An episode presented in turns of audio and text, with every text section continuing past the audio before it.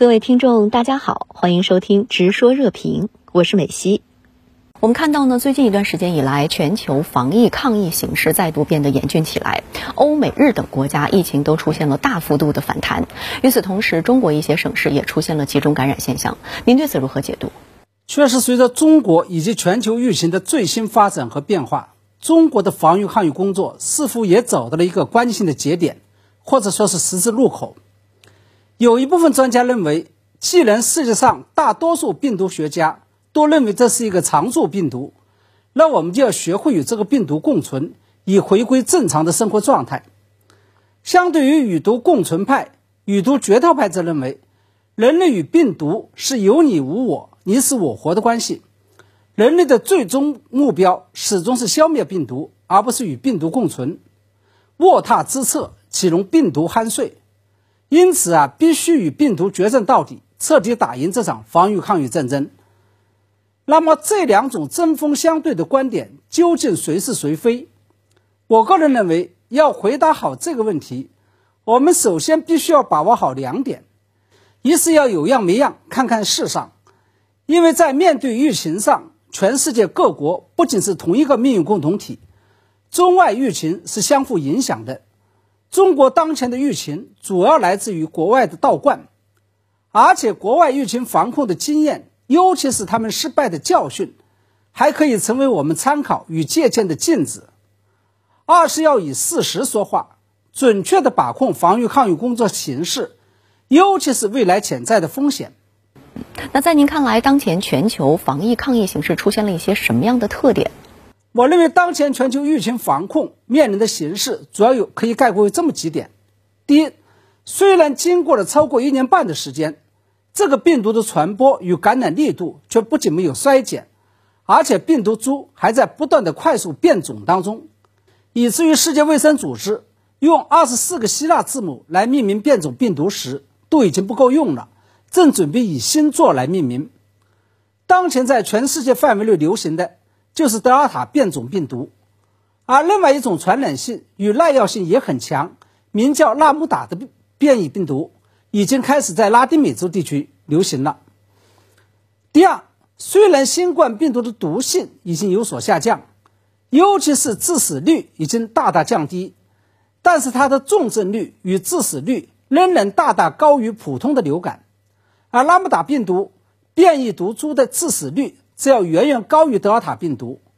这也是南美国家秘鲁虽然疫苗接种率非常高，但死亡率却标志全球最高的原因。第三，早前人们曾经寄望疫苗能够成为新冠病毒的终极杀手，但是近期那些被认为是接种了全球最为有效的疫苗，而且接种率非常高的国家，比如美国、加拿大等国家，疫情正在快速反弹。而其中有不少感染者又都是接种过疫苗的，尤其是被号称为全球最早接种疫苗、接种率全世界最高的国家以色列，近期每天新增感染人数已经超过了百分之百。这个也就意味着，靠疫苗来终结病毒的做法正在遭受日益严峻的挑战。那么第五，随着疫情的快速反弹，一些欧美国家的医疗体系再度出现了不堪重负的现象。而一些亚洲国家正在重新考虑要不要再度实施更为严厉的封锁措施。那么现在倒回头来看，这些国家之所以会陷入到当前进退两难的困境，归根到底其实就是企图通过实现全民免疫来与病毒共存的观念所导致的。正是这样一种观念，导致他们在防御抗疫的时候一再奉行差不多主义，以至于当断不断。反受其乱，那么在很多国家都对中国防御抗疫成效炫目嫉妒恨，并且想学又学不来的时候，我们还有必要奉行已经被其他国家证明了是一个代价巨大且未必有效的与毒共存的政策吗？嗯，那您觉得当前中国疫情防控又面临着什么样的形势呢？接下来的防疫抗疫工作又应该何去何从？我知道最近国内之所以会出现与毒共存的观念，主要是因为有人判断当前中国的疫情有可能要防不住了。那么现实情况真的有那么悲观吗？我认为，首先我们必须要清醒地认识到，在世界上其他国家仍然处于疫情失控或是半失控状态，以及中国又绝对不可能切断与境外的人流物流的情况下，中国境内出现境外倒灌回来的零星病毒，应该是一种常态，这是绝对避免不了的。对此，我们完全没有必要紧张，更没有必要大惊小怪，自己吓自己。其次，在过去的一年多时间里面，我们通过调集全国优势资源、打歼灭战的方式，解决了武汉疫情爆发的问题，并在此后通过全民严厉的防控措施，确保了在很长一段时间内全国范围内的零感染。后来，我们又通过对病毒零容忍的政策。清除了广西、云南以及广东的广州和深圳出现的零星感染病例。就算是近期江苏、河南等省市每天出现的几十例集中感染病例，那跟一些国家动不动就每天几千几万的病例相比较起来，仍然是小巫见大巫。而且，由于我们继续严格执行了绝不放过一个病例的防御抗疫战术。当前这些省市的疫情已经在一定程度上受到了控制，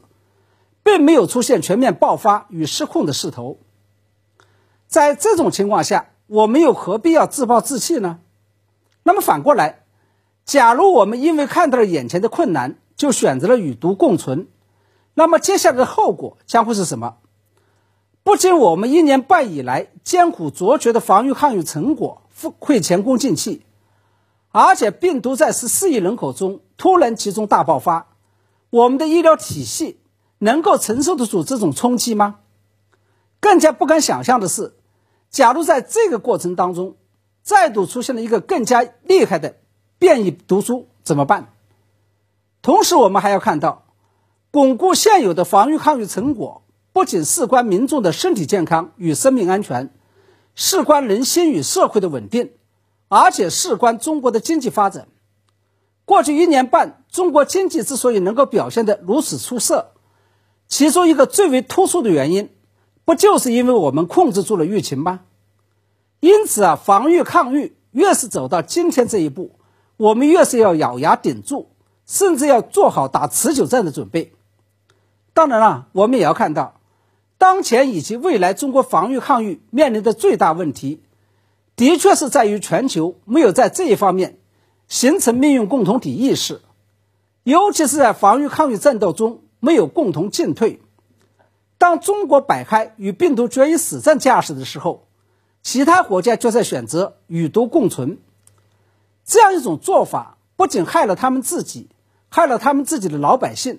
而且也害了中国。但是这些仍然不是我们自暴自弃的理由。在管不了别的国家情况下，我们只能埋头做好自己的事情，继续以病毒清零为目标，承担起当下应该对中国老百姓承担起的责任。